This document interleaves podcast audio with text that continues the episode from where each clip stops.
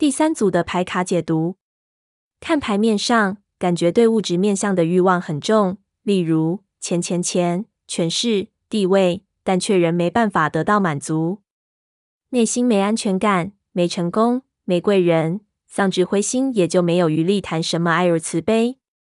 但是有抽到两张与交流沟通有关系的牌，与第三宫占星的宫位有关联，与人们交流互动是你的资本与支持，能帮助改善你的生活。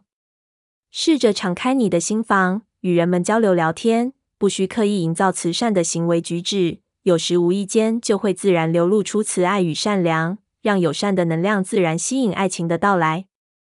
时常与内心的宇宙或潜意识交流。在内心冥想问题，若宇宙想回应你，冥冥之中会在生活上暗示或指引你。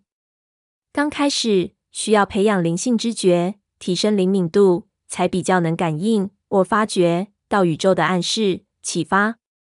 灵敏度可透过时常抽牌解读、实际演练而培养起来。请放心，这是每个人与生俱来的灵性天赋，时常练习。心灵就可自然感知到灵感或直觉。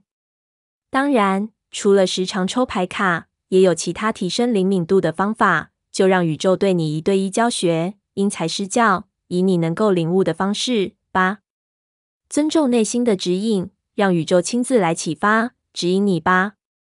第三宫，例如教学、写作、媒体、教育、基础、记者、交际、言谈、口才。逻辑思考、侦探、信件包裹、讯息、音乐、声音、文字语言、主播、新闻、旁白、配音，可参考看看。也许你适合从事这方面的，或从中能得到一些灵感，也说不定哦。